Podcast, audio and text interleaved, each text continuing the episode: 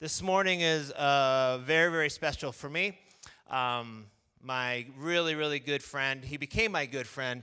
Dave Lomas is here. Dave planted and started the church up in San Francisco, uh, Reality San Francisco. He's been the pastor there for how old is it? 12 years now? Dang, 12 years. You're all grown up. I just say that because when I when I came back, Dave made this video on my I call it my inauguration day. I solemnly swear. What Dave said, I aged out of reality. So this is just my feedback now. Dave has become an amazing friend, and I want him to be an important voice for our family and our community as well. And as I shared a little bit with prayer time this morning, when I went to reality to work there, I really thought Mike was like, well, they need me. So I went there to help. No, had no idea how much I needed them and how much I needed Dave in my life. They helped me navigate some really interesting times in my life. So I'm just really excited to have Dave here this morning to teach to us through Mark chapter 4. You can turn. So, Dave, come on up, and uh, we're excited to hear from you this morning. Thank you, friend. Don't be bad. I will not. I will not. I, uh, to, for the record, I didn't say that Dale aged out. I said the rumors were Dale was aging out, but I wanted to squash those rumors. he was not aging out. Um, yeah, it's really, really good to be here this morning. Um, we, we talk about Dale all the time. Um, as a staff, we missed him as a church dearly. You allow him to come. Uh, I don't know if he even asked permission. Probably we should talk about that. I don't know if you, but he comes up uh, still a few times a year to our church, and um, yeah, it's really cool to have this connection uh, here where the weather is beautiful and there's uh, the fog stays at a, a, safe distance, and then um, and then San Francisco. So, um, okay, before if you have a Bible, please turn to Mark chapter four. Uh, we'll be in verses. Uh, we'll just be continuing on in the book of Mark, chapter uh, 35 is where we'll be. Now, this is really important before I read the text to get the context of what's happening in Mark, because Mark is written as a story. We kind of broke it up with chapter and verses, and we break it up with sermons. We need to do that. But actually, you're supposed to take Mark as a very fast paced story. The, the book of Mark opens, it's really fast, it's like picks up, and there's these ways that Mark tells a story that you're supposed to kind of pick up on as you're reading it. So, a bit of context. Last week, we left off, uh, and Dale taught last week, uh, Jesus was in a boat teaching. Now, the reason why he's in a boat because the crowds got so large that he had to step into the boat to teach them. And he was being pressed all around by all these people trying to like listen to him teach. So he's in the boat teaching. And he taught them in parables, which is a very, um, uh, a, very important and uh, common way that Jesus taught in parables. And he taught them that the kingdom of God was like a seed. This is what this was last week, like a seed. And a good heart would accept the seed of God's word by simply believing in it. And this seed, though being vulnerable to surrounding elements, would take root and grow and grow into something way bigger than anyone would expect. This is the kingdom of God. Jesus is teaching about the kingdom of God. And he says, it's like a huge tree hiding in a tiny seed, which is really beautiful kind of imagery and truth. So Jesus teaches this really great lesson about um, the kingdom of God being, and the word of God being a seed that takes root in our hearts. And then he pushes offshore and he tells his disciples what's next. This is what happens next. So you have to, before you read, we're about to read, you know that's the context, right? He just got done teaching a parable about the Word of God. Okay? Here it is, verse 35. That day, when evening came, he said to his disciples, Let us go to the other side. Leaving the crowd behind, they took him along, just as he was in the boat. There were also other boats with him and a furious squall, uh, like a hurricane, came up. And the waves broke over the boat so that it was nearly swamped. Jesus was in the stern, sleeping on a cushion. The disciples woke him up and said, Teacher, don't you care if we drown? He got up, rebuked the wind and waves. Quiet, be still. And the wind and the wind died down, and it was completely calm. He said to his disciples, Why are you so afraid? Do you still have no faith? They were terrified and asked of each other, Who is this that even the wind and the waves obey him? This is God's word. Let's pray. Lord, I was reading this last week in John's gospel where they said, um, uh, would, you, would you please show us Jesus? That request from uh, the people to the disciples, would you please show us Jesus? And I, and I want to say the same thing this morning. Would you please, Lord, would you please, Holy Spirit, show us Jesus this morning? We want to see Christ, the Son of God, and all his ferocity and all his compassion, all of his love, all of his truth, who he really is today. Would you reveal to us the Lord Jesus Christ by the power of the Spirit? I submit all of myself to you and ask that you'd use me. In Jesus' name, amen. I'd like to show you two pictures. Um, this first picture is of uh, my mom. Her name is Rosa and uh, my daughter, Juniper. My daughter was um, one and a half years old at the time of this picture. Uh, she's now um, a couple years older than that. And my, my daughter, Juniper, Junie, loves my mom with a rare love and affection. All her grandkids call her Nana, but Junie had to make up her own name for her. She does this to special people that she loves. She calls her Nani. We have no idea why. She just started calling her Nani, and now her name is Nani. Here's a picture of us laying my body, my mom's body, uh, to rest uh, in, the gra- in the grave of November of last year. Right after they lowered it down, this, this uh, picture is the only memory I actually have of that day. I did her memorial. I don't remember anything I said. I don't remember that day, but I, I, I, I when I do think of this day, I think of this picture.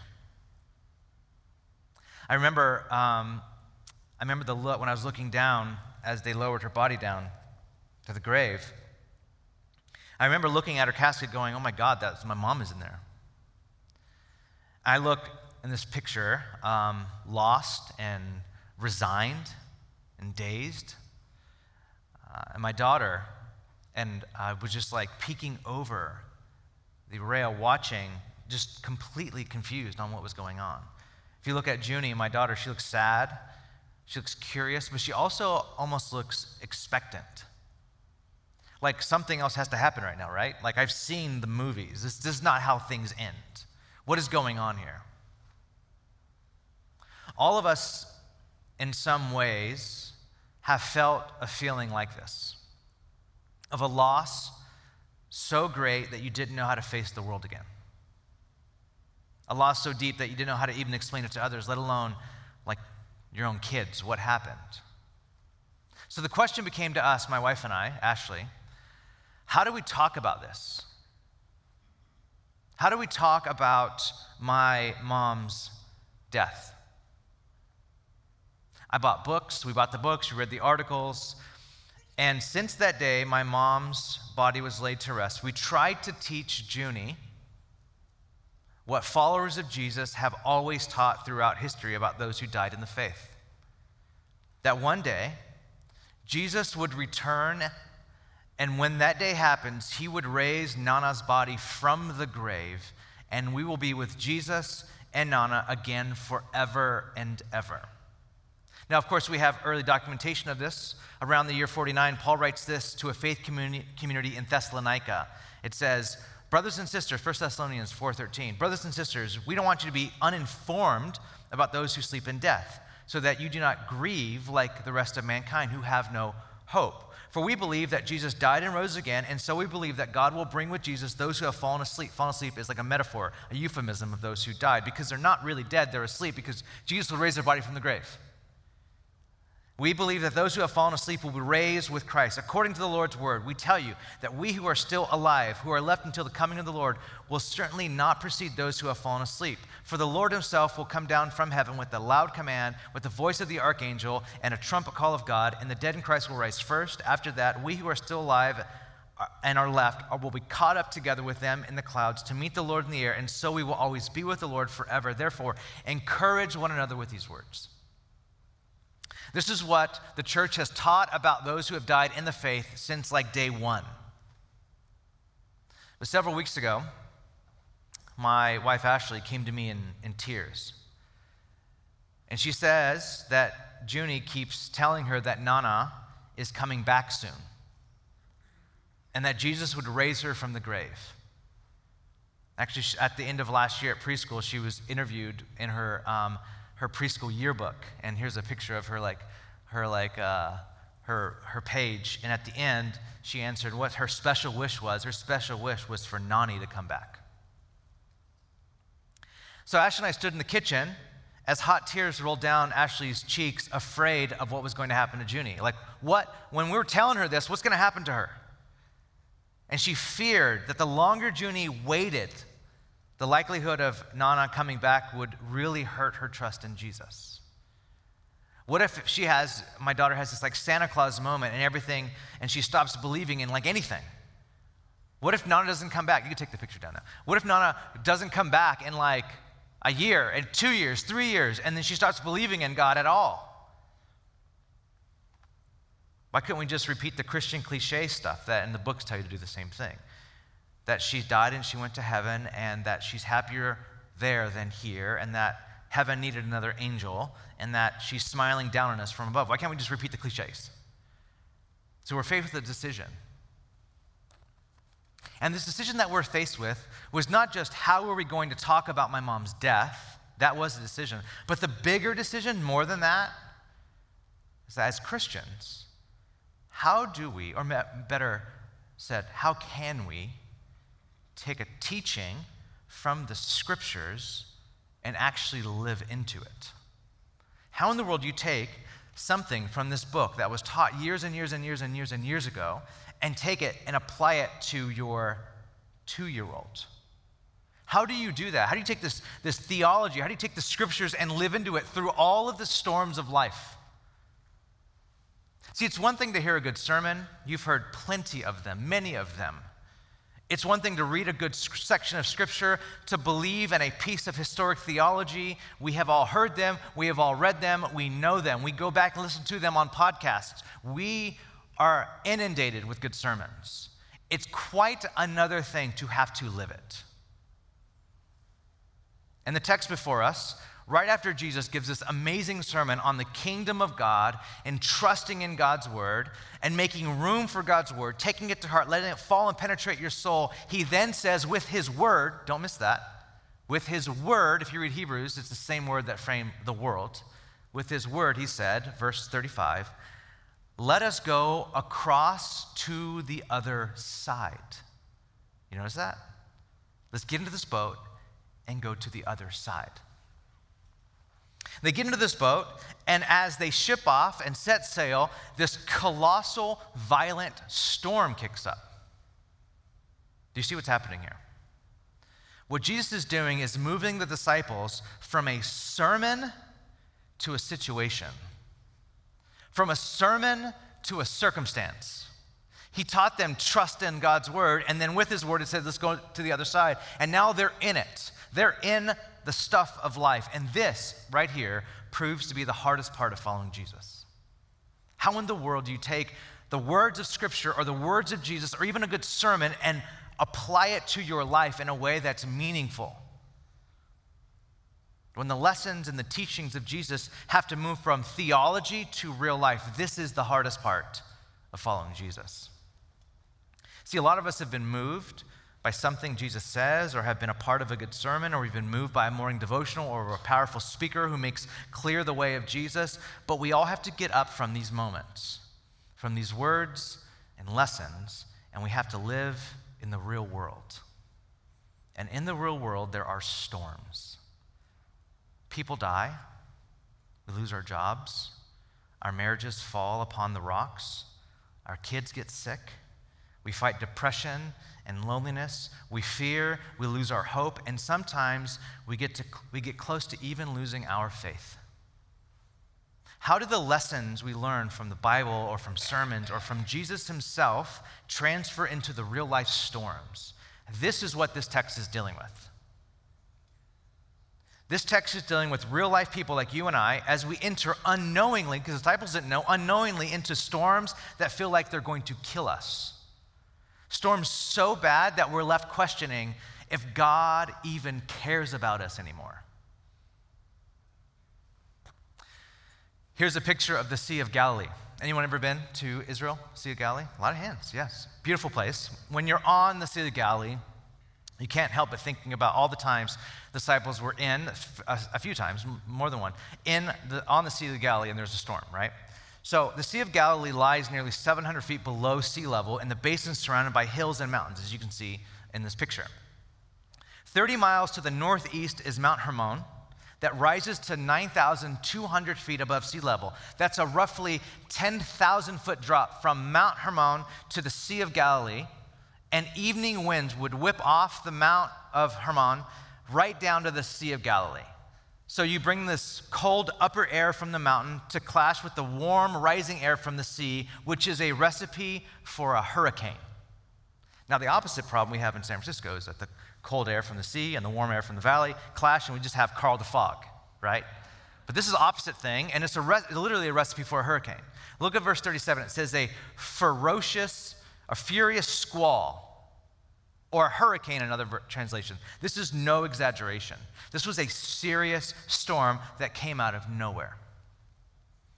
Now we have to remember several of these disciples were experienced fishermen, they were professional fishermen. So if you've ever followed the professional fishermen on like the dangerous catch, whatever, they weather storms. Fishermen know how to go through storms.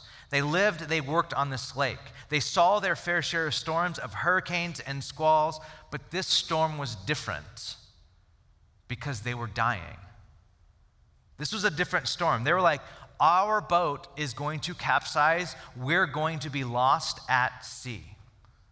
The water started to fill the boat, and they were going down. Literally, they were perishing. And these were experts, they were mariners. They weren't being emotional when they said, We're dying. It's like when something happens in our lives, oh my gosh, I'm dying. They were literally dying. And so they wake Jesus up.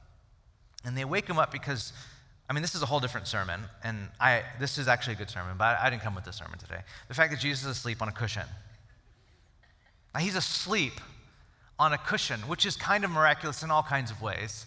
How could you sleep through this? How, what kind of pills do you take to do that? Like, that is actually incredible. Is it like a, does he have the sleep app? What is he doing to get into this kind of sleep in a storm like this, right? We all want to know this. I want to know this. But he's asleep. But the disciples don't think, wow, that's amazing. He can sleep through this. They're thinking, why are you asleep at a time like this? And then they wake him up and they say, don't you care that we are dying?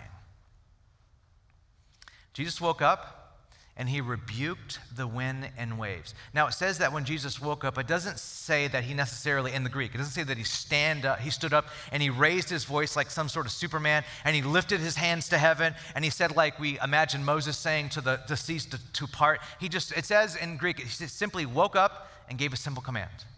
He woke up and the command had, was, had two verbs. The first one was in the present imperative and the second one was in the perfect present imperative, right? You guys get that. That's, that's good stuff right there, right? this is what this means. Jesus stood up and literally said this Be calm and stay calm. He, he just like wakes up and he like just sits up and says, Be calm, stay calm. And, the, and all of a sudden, whew, it goes away. Like, completely goes away. Jesus just says, sit down and shut up to the storm. And in the verb, this carries the sense of the storm being muzzled. Like Jesus just puts his hand over a hurricane. Now, I can't even do this with my three year old. Like, I tried this move, like, wake up in the middle of the night and, like, be calm, stay calm. This does not work, okay? This doesn't work with a three year old. I have no idea how it works with a hurricane. But he does this. He stands up and he says, sit down and shut up. And it does. The wind completely stops, and the sea gets as calm and as smooth as glass.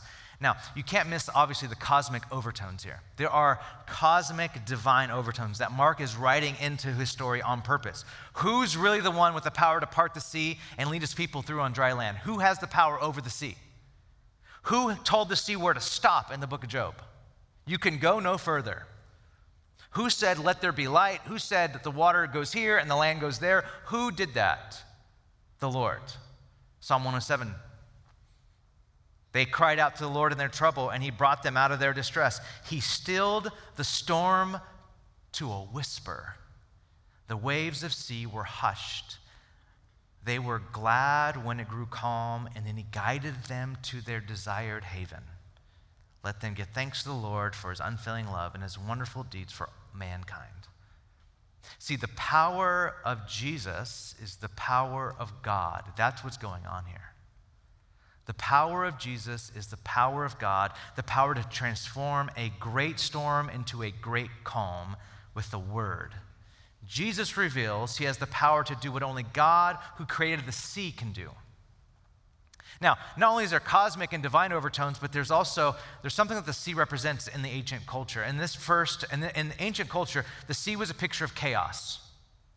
The sea was a picture of danger. The sea was a picture of evil. You get all this kind of language in the Old Testament, especially like the Leviathan, the, the, the, the, the demonic sea creature of the ocean that stirs up chaos, right? God is over even the Leviathan, which means that what the sea represented was, was this like chaotic, you can't tame it, you can't control it, it's completely random, you can't get your footing on it, it's dangerous, it's evil. This is why in Revelation, when John talks about what heaven is like, he says, and there is no more sea. Is there literally no more sea? Surfers are like, please God, no, let there be some ocean in heaven. It's symbolic. What does that mean? And there's no more chaos, and there's no more evil, and there's no more danger. See, Jesus here, his power is so impressive over the chaos, over the danger, over the evil, that the disciples, to the disciples, he becomes a stranger all over again. They, they, they, they, they say, who, who, who are you? You were just in dead, you were kind of snoring. We heard it and you woke up and you just told the, the wind and waves to shut up, and then they listened to you. Who are you? See, they were, the, the way that the, the, the, um, the Greek reads, the, the original language reads like this there was a great storm, that's the word, great storm, and then there was a great calm, and then there was great fear. That's how, how the Greek, it's, it's supposed to be that way. There was a great storm, but then there was a great calm. But then the disciples had great fear. The, the text reads like this because they were better able to handle the possibility of their own death in the presence of God among them. They were, so, they were, they were kind of afraid of the, the storm, but they were really afraid of Jesus. Do you see that at the end? They had fear. Like, who is this among us? That they were terrified, it says in Greek. They were terrified of Jesus. Who is this with this kind of power? This is God among them. Now, here, we can't miss the point here. I want to be very, very clear. The point of this text is the presence of Jesus in our storms. That is the main point of the text. This is what everyone goes to. This is literally the main point of this text. And the, the way the story is told is to call to mind what it's like when we go through storms and all of the pain and the unknowingness that we go through in life and the, all the emotions that come up in our lives too. We like we can relate with the disciples here we can relate with their fears. They can re- we can relate with their, their cries. We can relate all of this. Look what the disciples ask. It's interesting. They say in verse 38 Don't you care if we drown? Don't you care if we drowned? Now, Jesus at the end will say, Why don't you, why don't you not, still not have faith? After everything you've seen me do, why do you still have no faith? Now, the question is this what did the disciples lose their faith in? They had no faith, they, they, they lacked faith. So, what did the disciples lose faith in? When Jesus asked, Where's your faith? How is it you still have no faith? What did the disciples lose their faith in? What would you say they lost their faith in? Would you say they lost their faith in Jesus? Well, not really, because they woke him up and they asked if he cared. If they didn't believe in him anymore, you might expect them not to wake him up because what good is he to us? We lost our faith in Jesus. We don't believe in Jesus anymore. But they did wake Jesus up. They did call on Jesus, so to speak. So then, what did they lose their faith in if it wasn't Jesus? And the answer is they lost their faith in his love for them, in his concern for them, in his care for them. They lost their faith in that. And this strikes at the core of a follower of Jesus.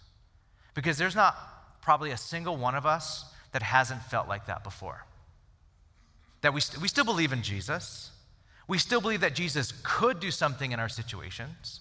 That's actually what makes us the angriest and the most unsettled. Because we know that Jesus could find us a spouse, or Jesus could get us a job, or Jesus could take away our debt, or completely remove this temptation, or give us children, or keep our mom alive. We know that He can, but He doesn't.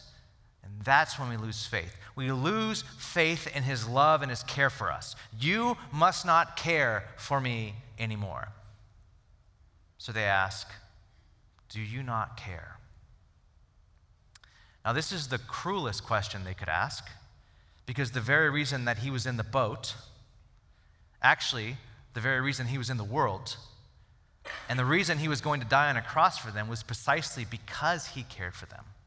Why else would he be in that boat? Why else would he not be in heaven? Because he cared. But the question remains if he cared, then why did he let the storm almost take over them? And why does God allow storms to almost overtake us? Why does He allow some people to, to be completely swallowed by storms? The answer lies in what happened at the end. Because before Jesus calmed the storm, they were afraid they were about to die. But after Jesus calmed the storms, ironically, they were terrified and even more afraid of Jesus' power. They were afraid of the storm. They were absolutely terrified of Jesus after he calmed the storm. See, when Jesus calmed the storm, they weren't like, oh, shoo, my goodness, thank you. Thank you for getting our backs. That was a close one. This is crazy. Like, they, they didn't do that. They were like, what? They like stepped back from him, like, you don't know who you are. What? I, who are you? They were, they were terrified of Jesus because they realized the storm has the power, the st- a storm has a power that you can't control, right? That's why you're afraid of storms. I can't control the storm, but Jesus has infinitely more power, and you can't control that either. See, they were faced with two realities they couldn't control. They couldn't control the storm, and they couldn't control Jesus. These disciples were completely out of control. But what's the difference between the storm and Jesus? The storm doesn't love you but God does love you. And if God has that much power to calm the storm, don't you think that God can let you go through these storms for reasons you don't understand? See, the human challenge to God is something like this Don't you care about us? Don't you see the suffering of our world? Don't you see my own personal suffering? Don't you care? Which meets the divine challenge, even in this text, to the human is why are you so afraid? Where is your faith? And these are two realities that, these are, these are two real questions that reflect two real realities. On one hand, the storms of our lives, which lead to, why don't you care about us, God? On the other hand, divine, divine assurance that God knows what He's doing, which leads to, why don't you trust Him? See, the ultimate issue at stake in any given circumstance is which of these two realities will you live by? Will you live by, why do you why don't you care? Or will you live by, I will trust? Which one will get more of your attention and your thought life? Which one will help you in decision making? Because lastly, we see this. We see that in the, in the middle of this whole thing, Jesus has a plan to get the disciples to the other side of the sea. He said, Let's go to the other side. Which means he knows how to get them through whatever may come on their way to the other side of the sea. Did you get that? Let's go to the other side, which means the reason why he's asleep, he's like, I know how to get you to the other side of the sea. I know, I told you we were going to go to the other side. I know how to get you there. It's not the love and the power of God that keeps us from storms. I need you to hear this. It's not the love and the power of God that keeps us from storms. It's precisely because God is powerful and because He does love us that He brings us through storms. This is Psalm 23. Even though I walk through the valley of the shadow of death. That psalm is not someone who is wandering off the path. This is someone who's following their good shepherd. And as they do, they go through the valley of the shadow of death. I will fear no evil, for you are with me. See, following Jesus is not a refuge from the uncertainty and the insecurities of the world.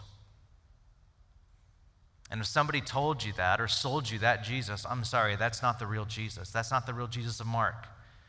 The real Jesus leads his people through storms.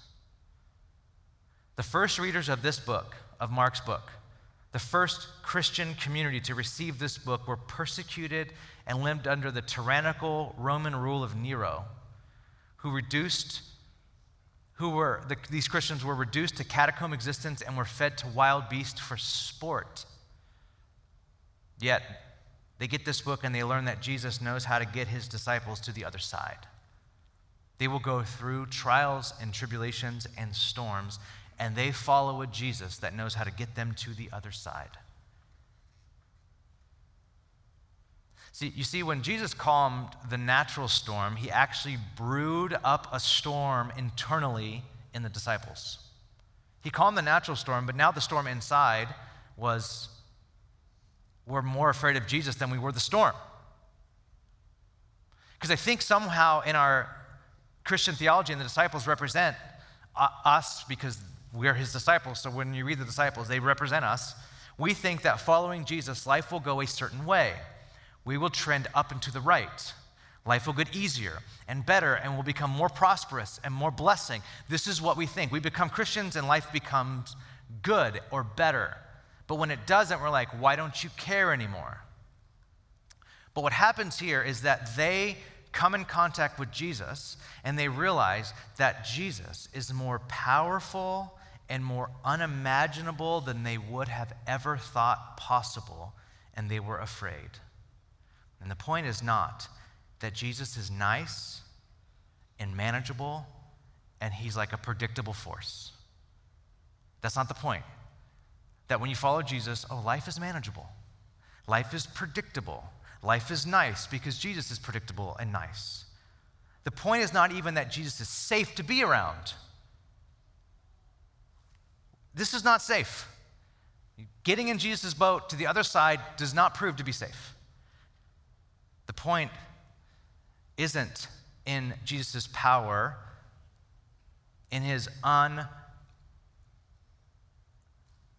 unimaginable power to deliver us, to keep us from storms. It's that he's, he directs all of this effort, all of this power that he has to redeem us and save us and to actually bring us through storms. With all his power to calm storms, he lovingly brings us through them. I'm going to move to story time. Is that cool?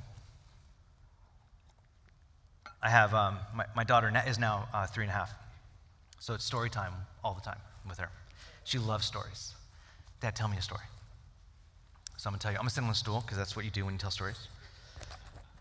Jesus uh, sat, uh, taught sitting down. So here we go. And I'm just going to read you a story, a little excerpt from uh, The Lion, the Witch, and the Wardrobe. Anyone familiar with that? by um, the master, C.S. Lewis. In The Lion, the Witch, and the Wardrobe, there's a scene where Mr. and Mrs. Beaver were trying to explain to the kids who Aslan the lion was. And the scene goes like this Who is Aslan? asked Susan. Aslan, said Mr. Beaver. Why, you don't know? He's the king, he's the lord of the whole wood. He'll put all to right, as it says in the old rhyme, in these parts. Wrong will be right when Aslan comes in sight. And the sound of his roar, sorrows will be no more. When he bares his teeth, winter meets its death. And when he shakes his mane, we shall have spring again. You understand when you see him. But shall we see him? asked Susan. Why, daughter of Eve? That's what I brought you here for. I'm to lead you to where you shall meet him, said Mr. Beaver. Is he is he a man? asked Lucy. Aslan a man? Said Mr. Beaver sternly. Certainly not. I tell you, he is the king of the wood and the son of the great emperor beyond the sea. Don't you know that, that don't you know who is the king of beasts? Aslan is a lion. The lion, the great lion. Oh, said Susan. I thought he was a man. Is he quite safe? I shall fear, I shall feel rather nervous meeting a lion. That, that you will, dearie, and make no mistake, said Miss Beaver. If there's anyone who can appear before Aslan without their knees knocking, they're either braver than most or else just silly. Then he isn't safe, said Lucy. Safe, said Mr. Beaver. Don't you hear what Miss Beaver is telling you? Who said anything about safe? Of course he's not safe, but he's good. He's the king, I tell you.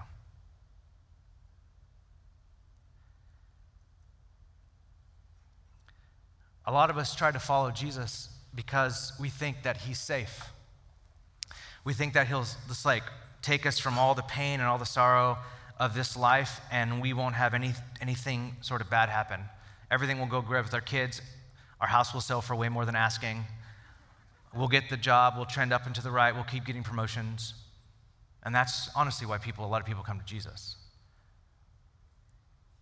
But the followers of Jesus since the first century, since, the, since day one of following him, no, he's not safe at all.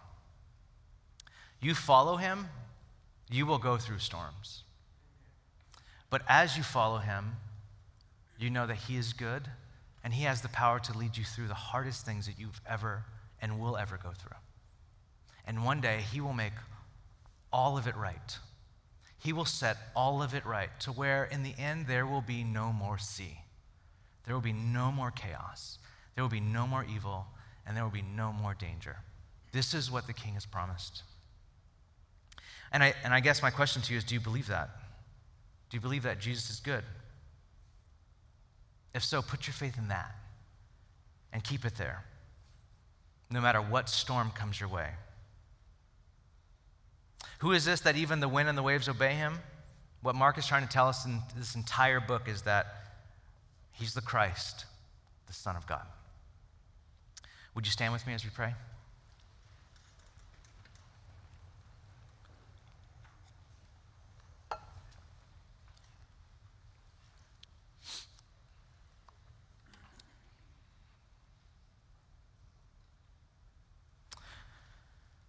Lord, life can be unimaginably painful for all sorts of reasons, not just death. But there's, I know that there's extreme depression in this room and loneliness in this room. And kids are at this age where we don't even know if we can connect with them anymore, and we're, we're thrust into like this deepest storm of our lives. And it can happen for all kinds of different reasons. And, and life can be unimaginably scary. And yet, in the midst of that, you promise to be with us in the boat. And you want us to have faith that we can have the peace that you have, to, to be at rest and at peace through these times. And so I, play, I pray this, this morning that our faith would be put squarely upon the terrifying, loving power of Jesus and that for some of us, we be reintroduced to you all over again. Who is this that the wind and waves obey him? Who is this that can get us to the other side? You are Christ the Lord. We worship you. In Jesus' name.